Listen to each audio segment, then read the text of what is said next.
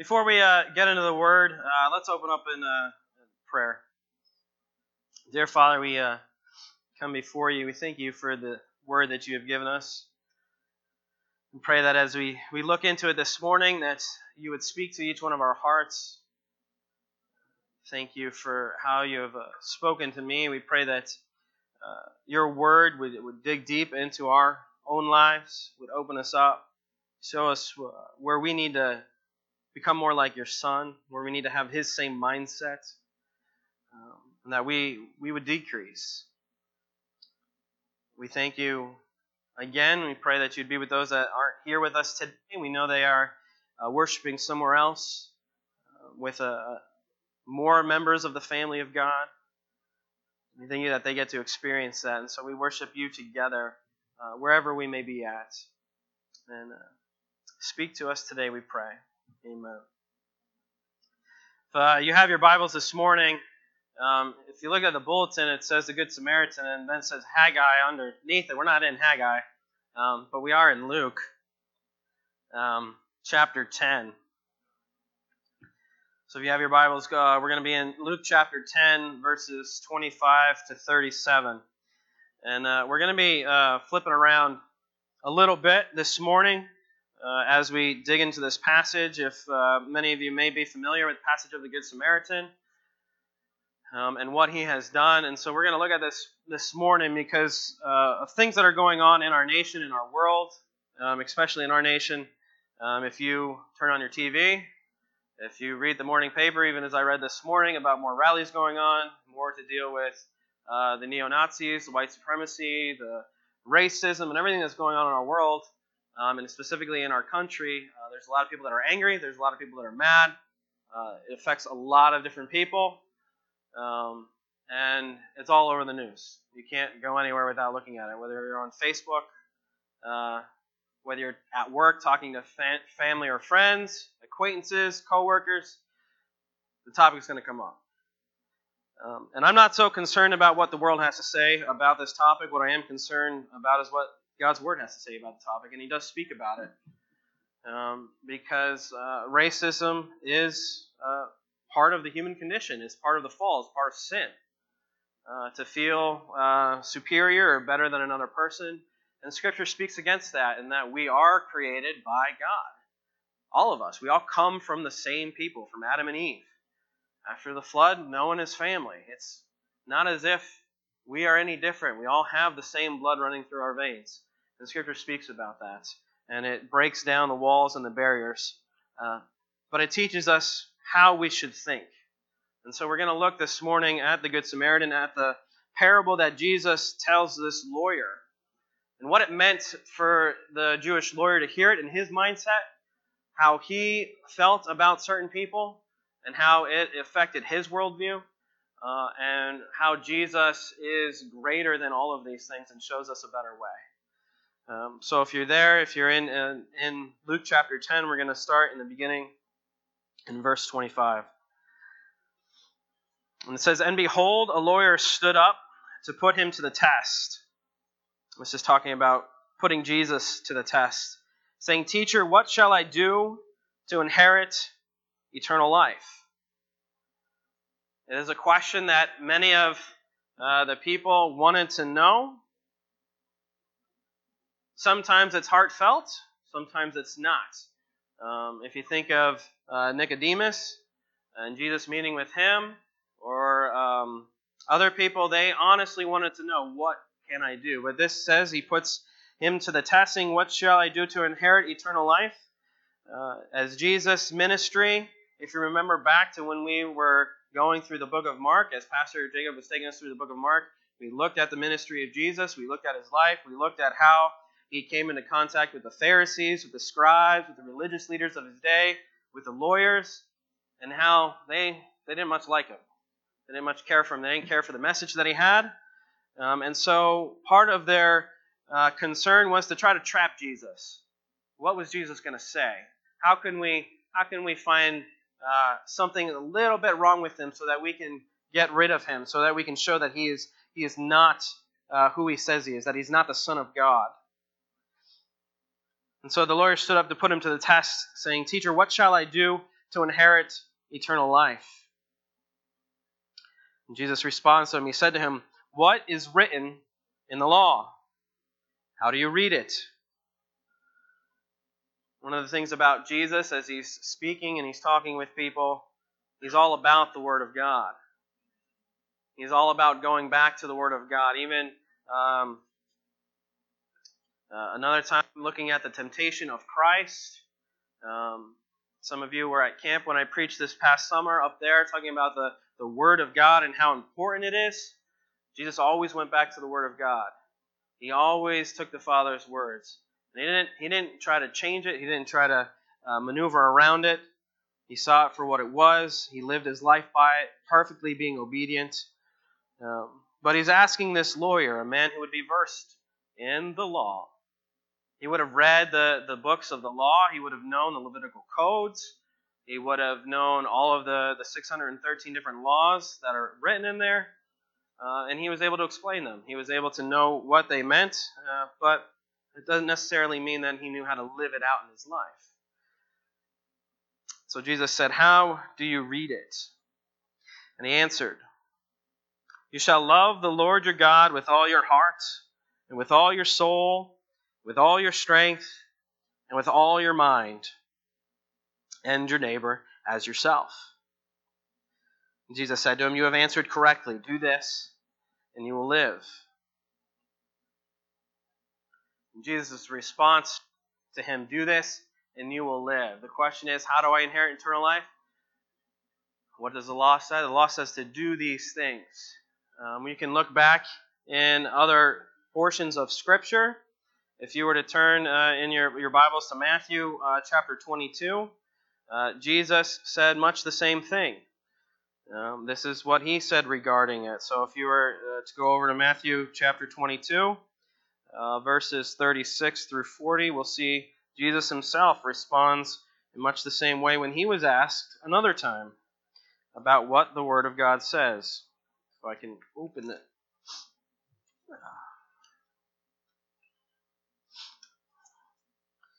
Matthew 22, starting in verse 36. Teacher, again, this is a lawyer asking a question to test Jesus. Teacher, which is the greatest commandment in the law? All right, we have all of these laws. We're following these laws. We want to know which do you hold above all the rest? Which which is the most important? Which is the greatest commandment in the law? And he said to him, Shall love the Lord your God with all your heart, with all your soul, and with all your mind. This is the great and first commandment. And the second is like it you shall love your neighbor as yourself. On these two commandments depend all the law and the prophets. So, all the law, the prophets can be summed up into these two things love the Lord your God with all of your being, and love others as yourself. You shall love your neighbor as yourself. If you were to go back uh, into the Old Testament, into the actual law, uh, there's two places in Scripture where uh, the Ten Commandments are given to us. Um, they're found in Deuteronomy chapter 5 and Exodus chapter 20. If you go back and you remember, Moses has been called by God to lead his people out of the land of Egypt, out of the power of Pharaoh. God is going to come in power. He's going to show them. And so he takes his people out. He keeps them safe. And so Moses is going up to the mountain and he's going to receive the Ten Commandments from God. He's going to receive the law from him, and he's supposed to write it on two stone tablets. And so, if we go back there, let's get a little refresher on what the Ten Commandments have actually said, and we'll see how um, these are summed up in Jesus' two statements. So, if you go down to Deuteronomy chapter 5, starting in verse 7 we see these commandments. We see this is what the Lord requires of his people. This is what we uh, looked at this morning for the catechism. What does the Lord require? Well, when the Lord was calling the Israelites out, the Jewish nation, these are the laws that he gave them. Starting in verse 7, it tells them, You shall have no other gods before me. There's only one God, there's only one name. All right? You shall have no other gods before me. There are many other nations in the world surrounding the Israelites, and they all worship many gods, whether it was the Egyptians. They have all these different numerous gods that they, they worship, that they made images of, that they said one controls the sun, one controls the night, one controls the sky, one does this, one does that. They attributed all of natural phenomena and different things to different gods, that they all had this one specific area that they were in charge of. Uh, and they had one that was over all the gods. Um, but they were all gods. But Jesus is telling them, God is telling Moses in this as he's on the mountain, and he's telling him, You shall have no other gods before me. There is no one else. He tells him, too, You shall not make for yourself a carved image, or any likeness of anything that is in heaven above, or that is on the earth beneath, or that is in, in the water under the earth.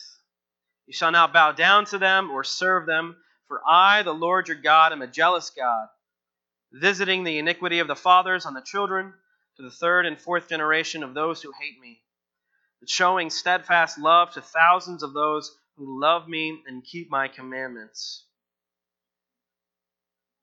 God was setting them apart. In Scripture, God calls the Israelites to be holy, to be set apart, to be different than the rest of the world. What the rest of the world did was, as I said, as the Egyptians, as they saw, as they were in the land of Pharaoh, and then they helped erect these things, they helped build them, they saw all these images um, other nations besides the Egyptians were doing the same thing. And they would make for themselves these images that they can put on a pedestal, whether it was in their homes, whether it was out on display in the land that they lived in. And they would bow down, they would serve that image. They would think that this is the representation. Even Pharaoh himself being a god to them. They would bow down and worship. And Jesus, uh, God tells them through Moses, this is not to be the case. You are not to make any likeness, anything in heaven or above or in on earth to worship.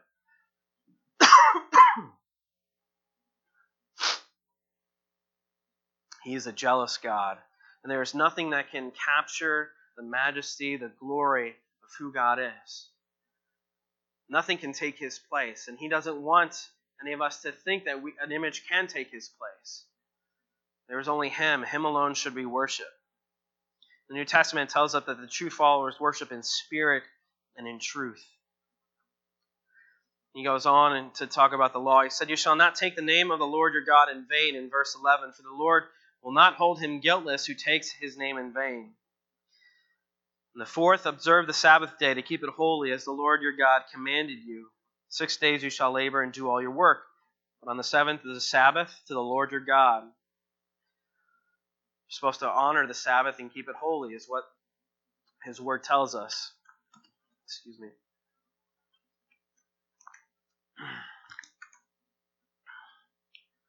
God is setting a precedent for them uh, to be like them. These first four commandments deal specifically with God.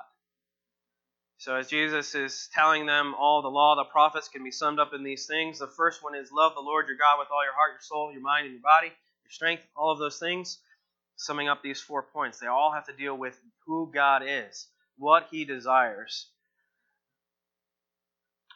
And then the, the word, the law, goes on. If you skip down to verse 16, it goes on to talk about interactions, relationships with others. So, first is our relationship with God, it's on a vertical plane.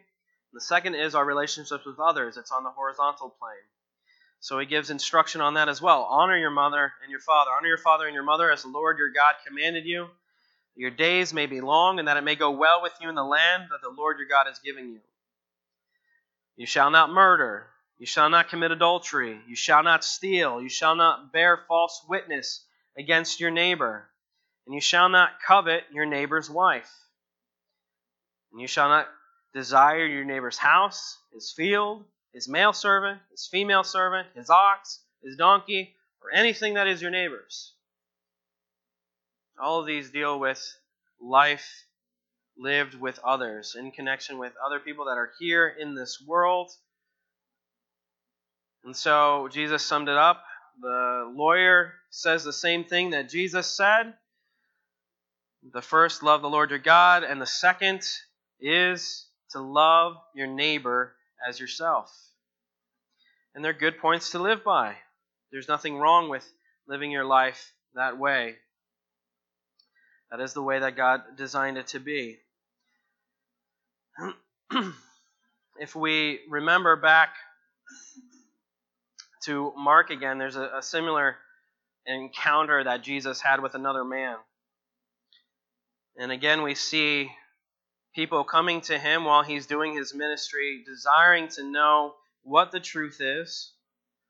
Some of them, as I said, some are uh, in their desire for truth and their quest for knowledge. Uh, it is heartfelt, it is genuine, and others could really care less. They just want to trap them. So in Mark chapter 10, uh, verses 17 to 31, as Pastor was going through this, uh, does any of you recollect the story of the rich young ruler? He asks the same question to Jesus. He asks, "How? What must I do to inherit eternal life?" Jesus answers him concerning those things, uh, and he tells the rich young ruler uh, to obey the commandments. He goes through these things: do not murder, honor your mother and father, do not steal, don't covet anybody's property, don't covet your neighbor's wife. All of these different things. And Jesus pretty much sums the same thing. If you do this, you will live. Uh, and in that instance, the rich young ruler said, I have done all of those things. I have done all of those things. Is there anything else? Uh, which we think about, that's, that's pretty impressive to say, I've kept, I've kept the law. Jesus, I've kept the law. I've lived my life by it to the letter of it. I haven't done any of those things. Essentially saying, I'm, I'm pretty good. I'm pretty perfect. Thinking about works, thinking about things. And Jesus says, Go and sell all of your possessions. And he went away dismayed because he was very wealthy. And he didn't want to do that. It dealt with a heart issue. It dealt with um, not just uh, being obedient uh, to the law as you think you're being obedient to the law, much like Jesus asked this lawyer, How do you read it? How do you read the law? What do you think it says? Uh, much the same way as the, the rich young ruler thinking about these things. Well, you think you've done all those. Jesus doesn't correct them, doesn't say you're wrong, you've failed in this area, you failed in this area.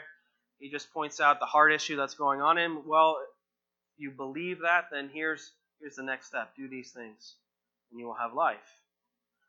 And he's not telling him to do these things, and the same thing with the lawyer. He's not telling him uh, to uh, do all of these things and you're going to earn your salvation.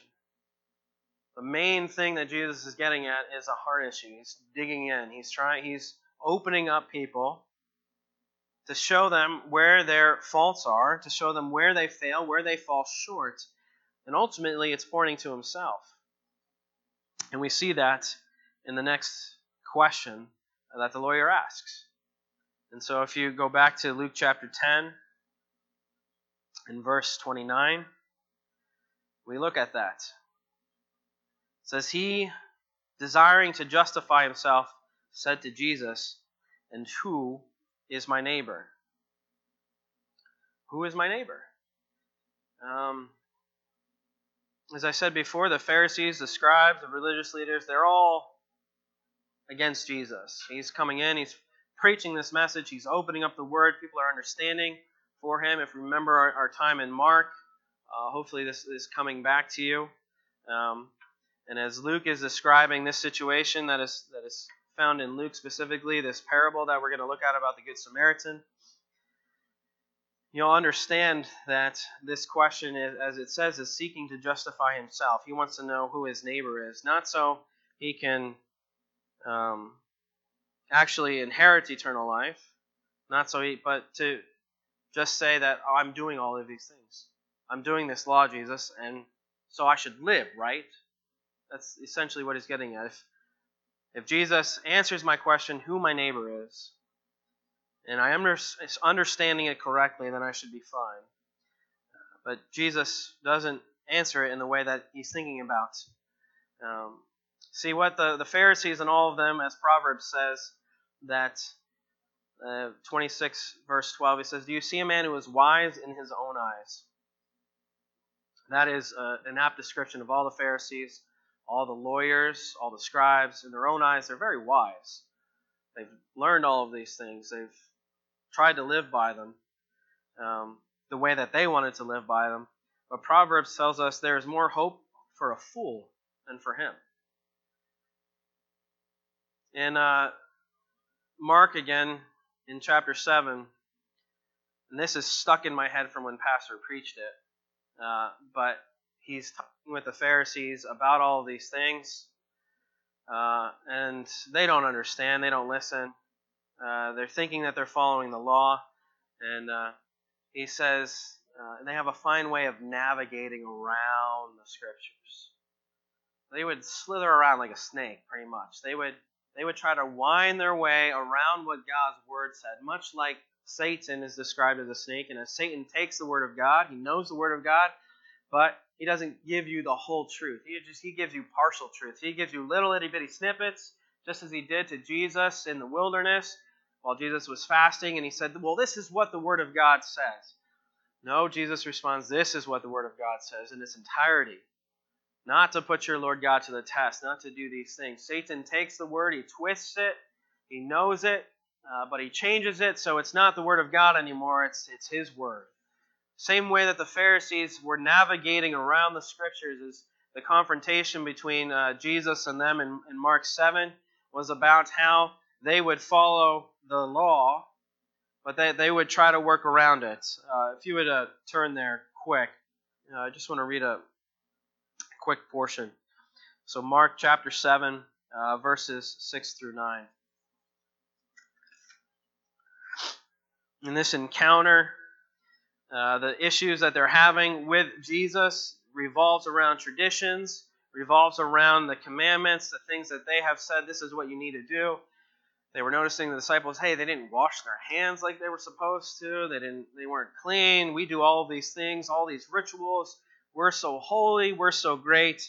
Jesus' response to them is this, and he says, He said to them, Well did Isaiah prophesy of you, hypocrites, as it is written. This people honors me with their lips, but their heart is far from me. In vain do they worship me, teaching as doctrines the commandments of men. You leave the commandment of God and hold to the tradition of men. And he said to them, You have a fine way of rejecting the commandment of God in order to establish your traditions. Essentially, what it is, is they are reading the Word of God, and instead of interpreting it correctly and as it should be, in the way that God had desired it to be, they would as a lawyer would, even in today's world, let's find where the loophole is. Where can we get away with something? Where can we uh, say that we're still honoring the scriptures, we're still keeping to the letter of the law, but he didn't mention this little itty bitty portion, so we're okay, we're still good, we're still in good standing, um, but we can get away with this. And again, it's, to, it's back to the heart issue, but their heart is far from me. In vain do they worship me. So, this is what uh, they continually did in speaking with Jesus in every encounter. And Jesus is going to open their eyes, some of them.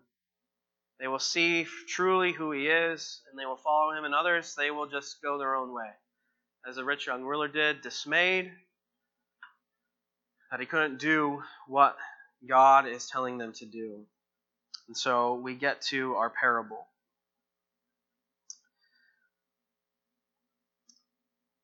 The parables of Jesus teach a specific spiritual truth. That is the design of a parable. It is a story uh, that is crafted, uh, it is made up, it is taking elements that people can understand, that they'd be able to identify with. Uh, but its main thrust, its main purpose is to teach a spiritual truth to the listeners. It's not talking about an actual event. Could it have happened? Absolutely um, which is why it is uh, identifiable for them as Jesus is telling this parable. So the question is who is my neighbor? Who am I supposed to love just like I love myself? The command was to love the Lord your God and love your neighbor as yourself, so I must know who is my neighbor. How do I fulfill the law? I must know who my neighbor is. And so Jesus gives him this story to his hearers.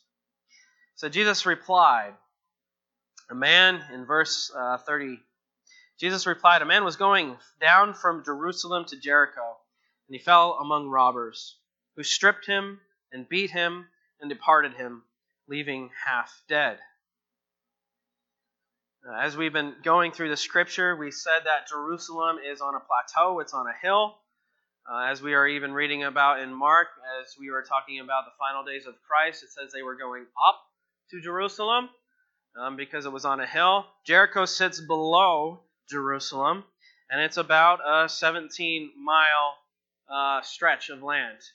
All right, and in that 17 miles from Jerusalem to Jericho, there's approximately about a 3,000 foot drop. So when it, Scripture says they're going up to Jerusalem, they're walking up the mountain to go to Jerusalem, or they're going down. As the story is telling us, he's walking down from Jerusalem to Jericho, going down into the valley. And there are many places too high. There are many areas that someone might um, go to cause harm to somebody else.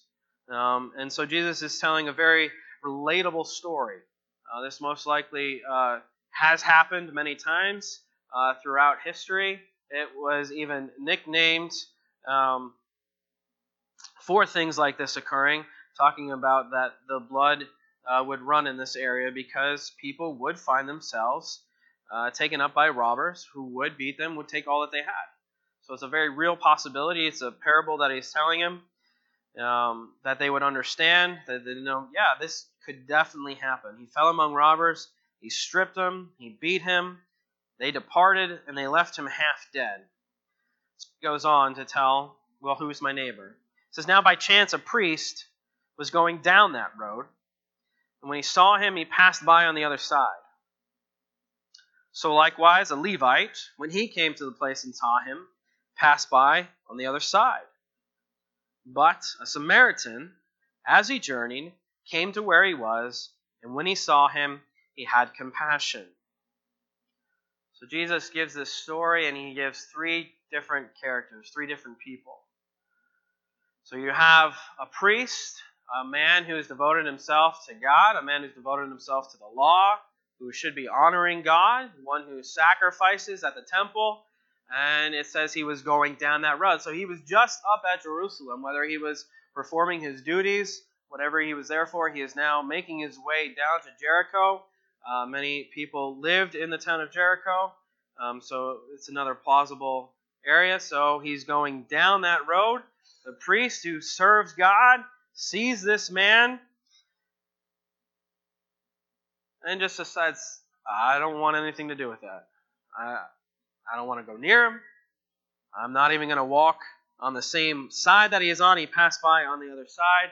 It's as if you were walking down the street, you just saw something happen to somebody. Somebody just got robbed first. They shoved the person down. They're on the, the ground. They're hurt.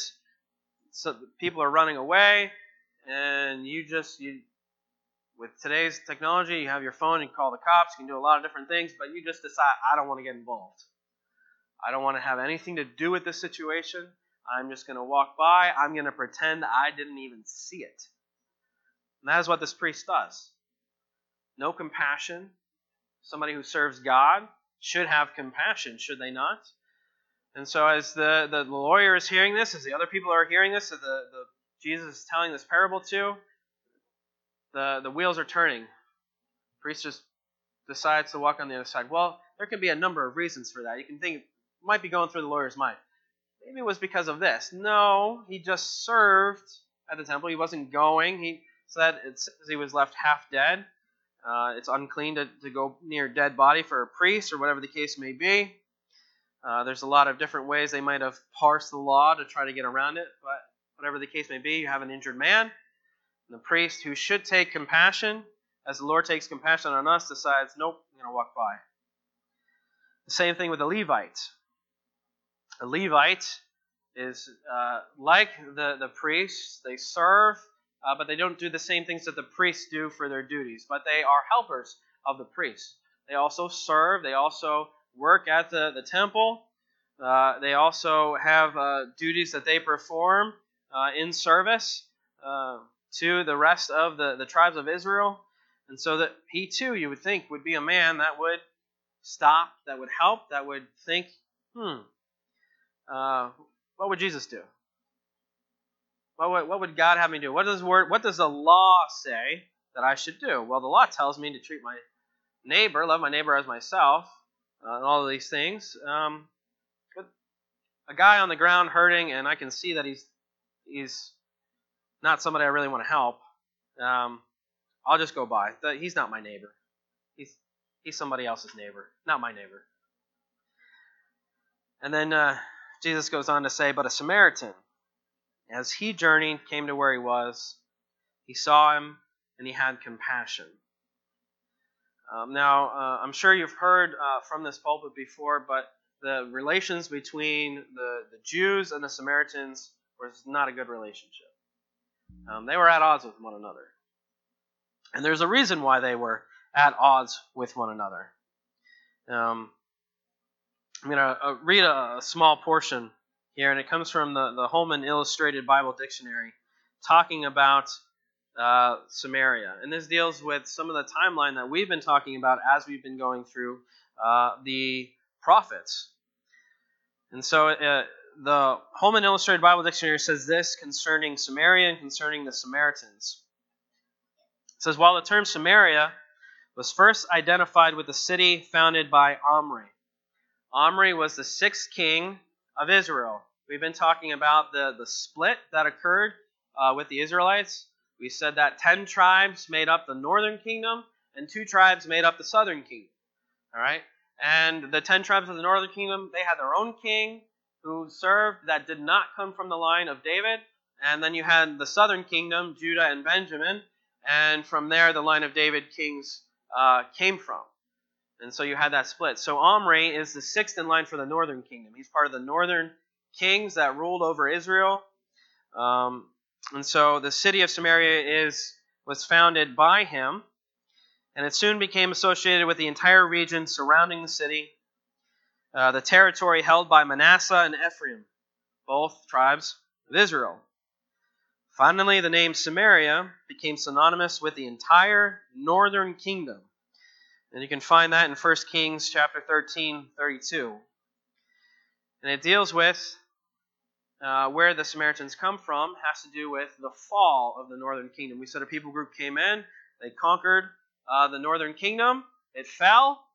Uh, and as we've been going through the prophets, we learned of that. In 722, the northern kingdom falls, and they fell to the Assyrians. So he goes on, it says, After the Assyrian conquest, Samaria began to shrink in size, and by New Testament times, it became identified with the central region of Palestine, with Galilee to the north and Judea to the south. So the name Samaritans was identified with the Israelites of the northern kingdom, those that decided they did not want to follow the Davidic line of kings. And when the Assyrians conquered Israel, they exiled 27,290 Israelites. And this is where we get the Samaritans. So some of the exiles and people remained in there. The Assyrians took over, they came in, and what happened? The Jews would intermarry with the Assyrians, and they became a mixed blood. And so the pure Jewish people, you want to talk about national pride, you want to talk about uh, a pure bloodline, the Jews were about their bloodline, knowing exactly where they came from where they fell in line. And so, to them, for these Jewish people to go intermarry with the Assyrians uh, and become known as the Samaritans as they settled in Samaria, uh, they were rejected. They were half bloods, they were half breeds, they were, they were not like the rest of us. And for people that thought they knew what the Word of God meant, uh, they would not accept them. All right? They were told by God even as they were taking over other nations, other kingdoms, hey, don't go and intermarry with the people that you conquer. That was part of the rules uh, and regulations. They were set apart. The purpose was to show who God was. And the reason was because these other nations, who do they serve? They break the commandments. They don't serve the one true God, they serve many gods. What do they do? They make carven images, they make statues, they bow down, they worship, they serve them. They're not set apart as the Jewish people were called out. And so there was this rift. And the rift continues on. We've been talking about how the even in Haggai, as we just looked at uh, this past few weeks, in Haggai he talks about the rebuilding of the temple. All right, and that they when the exiles returned, uh, when they got the okay to come back, they started. They were all gung ho. They started to rebuild the temple. But Haggai comes around, and it's now 16 years later from when they stopped building the temple. And the thing was, you live in paneled houses, and yet my house lies in ruins. What are you doing? Part of the issue was that when they came back to rebuild the temple, all right, these Sumerians, uh, other people groups that had stayed, said, Hey, we want to help you. We want to help rebuild the temple. And they said, No, you're not a part of us. You're different than us. We're not going to allow you to do that. Uh, Ezra talks about that. Um, we're not going to allow you. And so there was arguing, there was fighting, and so there was more of a rift caused. And so what they decided to do, well, we can't have our own temple in Jerusalem. We're going to make our own temple. And so they made it on a different mountain. So it says this The old antagonism between Israel to the north and Judah to the south intensified in the quarrel. This is talking about rebuilding of the temple. So the Jewish inhabitants of Samaria identified Mount Gerizim as the chosen place of God and the only center of worship, calling it the navel of the earth because of a tradition that Adam sacrificed there. They decided, hey, if we can't worship at the Temple of Jerusalem, we're going to worship at Mount Gerizim. If you recall the story of Jesus and the woman at the well, she asked him this question, talking about where do we worship? All right, our fathers say we worship at this mountain, Mount Gerizim, but others say the only place to worship is Mount Jerusalem. Where do we worship? Jesus is telling her, the true worshipers will worship me in spirit and truth. It's not about this physical location. Jesus shows the better way, but this is where the animosity comes between the Jewish people and the Samaritans. You want to talk about having angst against one another. They had it. And so Jesus telling a parable about a Samaritan helping a Jewish man who had been robbed and left for dead on his way to Jericho would sound very odd in the mind of this Jewish lawyer and of the other people that are listening. It was so bad, the animosity was so great, that the Jew, Jews would bypass Samaria as they traveled between Galilee and Judea. All right, it was so bad that they would rather take the longer distance to go around Samaria so we didn't have to engage with them, we didn't have to look at them, we didn't have to go by them. All right, we rather it take us a longer journey to get to Jerusalem. That we would rather do that than to face them, than to see them. What is interesting is this animosity was even shown towards Jesus. If uh, you look at Luke chapter 9, uh, verses 51 to 56, uh, we see an encounter uh, with Jesus um, going up to Jerusalem. All right, talking about the, the, the final days, talking about going into the Holy Week. He's going back to Jerusalem um, towards the end of his ministry. So, Luke chapter 9, starting verse 51, it says, When the days drew near for him to be taken up, he set his face to go to Jerusalem. And he sent messengers ahead of him, who went and entered a village of the Samaritans to make preparations for him, but the people did not receive him because his face was set towards Jerusalem. They didn't worship at Jerusalem. They didn't want him coming through. They didn't want to accept him. He's on his way to Jerusalem. He doesn't follow the same God we follow. They worshipped at Mount Gerizim. So even the Samaritans showed Jesus hatred and anger. And yet here he is telling this parable about a Samaritan helping. And the disciples' response to being rejected by the Samaritans is, Lord, do you want us to tell fire to come down from heaven and consume them? That's how angry the disciples were, but Jesus turned and rebuked them. No, I don't want you to do that. And they went on to another village. All right? But this is the, the angst, this is the, the racism that exists between the Samaritans and the Jewish people, those that were of pure blood. You can trace their lineage. And so Jesus is telling them this parable, telling the lawyer this parable, and this man is going to help. He had compassion. So in verse 34, he went to him and bound up his wounds, pouring on oil and wine. Then he set him on his own animal and brought him to an inn and took care of him. And the next day he took out two denarii and gave them to the innkeeper, saying, Take care of him, and whatever more you spend, I will repay you when I come back. this Samaritan man didn't just simply bend down, check to see if it was okay, check to make sure he was still breathing, and decide, okay, I, he's all right. He'll he'll live. He can find his own way home. Um, we don't we don't like each other anyways. He's not going to be nice. No, but he took his time. He went out of his way. Um, he took his own possessions. All right, the wine and oil that he had, he used to bandage him up. Uh, most likely, it's not like you're carrying, you know, a med pack on you. So he probably cut stuff off of his own robes, whatever he was wearing, to bandage him. He decided, hey, I'll throw, I'll even throw you on my donkey. The guy's so hurt he can't walk, he can't make it anywhere. I'm to put him on my own animal, and I'll walk the rest of the journey down. And I'm to put him up in the inn, and I'm to spend my own money, my own hard-earned money. Two denarii uh, is the denarii is the the Roman money, and it's about for a general laborer, for an everyday worker, it's a day's wage. And he takes two denarii, and so it's two days of wages for an ordinary laborer and he gives it to the innkeeper, and he also says, If you need more, whatever it takes, if you need more, I will pay it. What is Jesus teaching in this parable?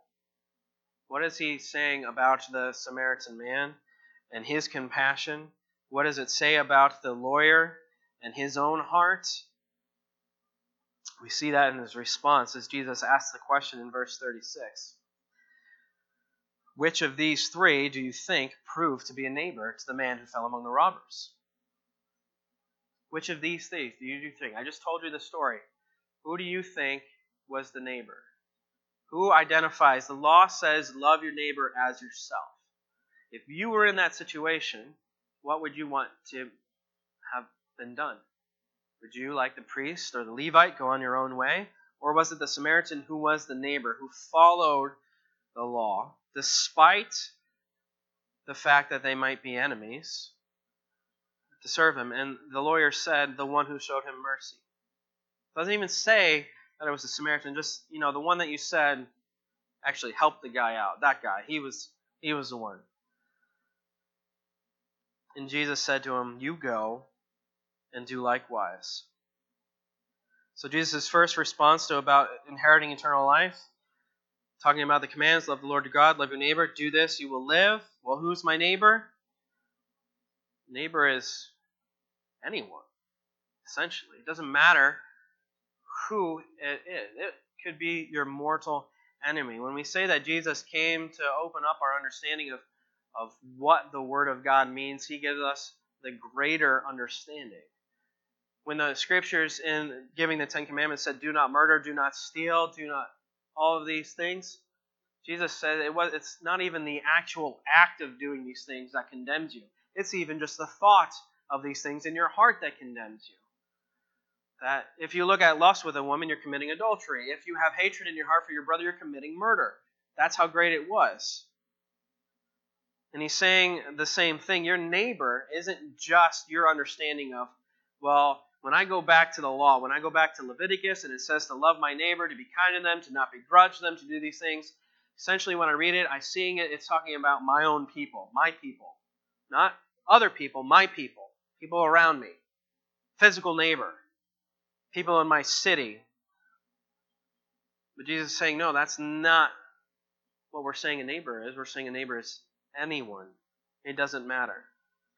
In um, Matthew chapter 5, the Sermon on the Mount, as Jesus is giving uh, the word of, of God to the people. As he's opening up this thing, he talks about a bunch of different things, but in verse 43, he specifically deals with this mindset that my neighbor is my people group. It doesn't include people that hate me, it doesn't include people that want to do me harm. It says in verse 43 of Matthew 5 You have heard that it was said, You shall love your neighbor and hate your enemy. But I say to you, love your enemies and pray for those who persecute you, so that you may be sons of your Father who is in heaven. For he makes his sun rise on the evil and on the good, he sends rain on the just and on the unjust. For if you love those who love you, what reward do you have? Do not even the tax collectors do the same? If you greet only your brothers, what more are you doing than others? Do not even the Gentiles do the same? Essentially, saying you you do just that, you're just like the rest of the world. What did I call you to be? Not of this world. To be different, to be holy, to be set apart. And he says, You therefore must be perfect as your heavenly Father is perfect. He flips the understanding of neighbor on its head for the lawyer who is listening, and his main truth coming out of this is not, okay, obey to the letter of the law, obey all these things. It's getting to the heart of the guy who's asking the question. It's getting to the heart of his hearers. It's getting to the heart of us. How do you deal with racism? How do you deal with hatred? How do you deal with people that want to do you harm? Is it even possible to do these things that you're telling us? How do, how, how do we do this to everybody? It's impossible. And the answer is it is impossible. Because we live with sin, because we're marred by sin, because we want what's best for us. We want what's best for me. Our hearts reveal that about ourselves. Going back to the, the story of the rich young ruler, when he went away dismayed, Jesus turned to his disciples and he said, Man, it is, it's hard for a wealthy man to, to enter into the kingdom of heaven. It's easier for the camel to go through the eye of a needle than it is for a wealthy man to get into heaven. And the disciples' response to him, Well, how can anyone be saved? Jesus, what you're telling us is impossible. And Jesus tells them it is impossible by yourselves. What's not impossible is with God. With God, all things are possible. And that is the, the heart of the matter. It's not about us. It's not about what we think is right. It's not about what we think should happen. It's about what God says is right, what God says is justice, what God said is good. And when we look at everything going around in the world and we ask ourselves, how are we supposed to do these things with everything that is going on? We look to Jesus, who is the author and perfecter of our faith, and we look at his life, we see how he lived his life, and how we need to model that. And it, the only way to model that is if you know personally the love that he has for you. It's only by us bowing our knee, bowing our head, claiming Christ as our Lord and Savior, that these things are possible, that we can live compassionate lives, that we can be good to our neighbors, whoever that may be, that we can turn the other cheek, as Jesus said. If someone strikes you, give them your other cheek. Strike them, strike that one too. It's not about retaliation. It's not about uh, getting up and being angry. It's about being Christ-like. And so, if we want that in our lives, we need to first have Him in our life. And if we're struggling with these things, because we don't all of a sudden just become Christ-like, it's not as you know we get saved and all of a sudden everything we've ever done is is forgotten by God. It is, yeah, but we still have these things. We still have sin that creeps in. We still fight God. We still wrestle. We still struggle. Uh, but are we bowing our knee? Are we asking for forgiveness? Do we see sin for what it is? Do we speak out against it? Do we show love and kindness? You know, in talking about what's going on in our nation now, the only thing that's going to make any difference is the Word of God. It really is. The issue isn't that this group hates this group, this group hates this group. The issue is that we're, as a whole, opposed to God. And because we're opposed to God, we follow our own inclinations, our own sinful lives.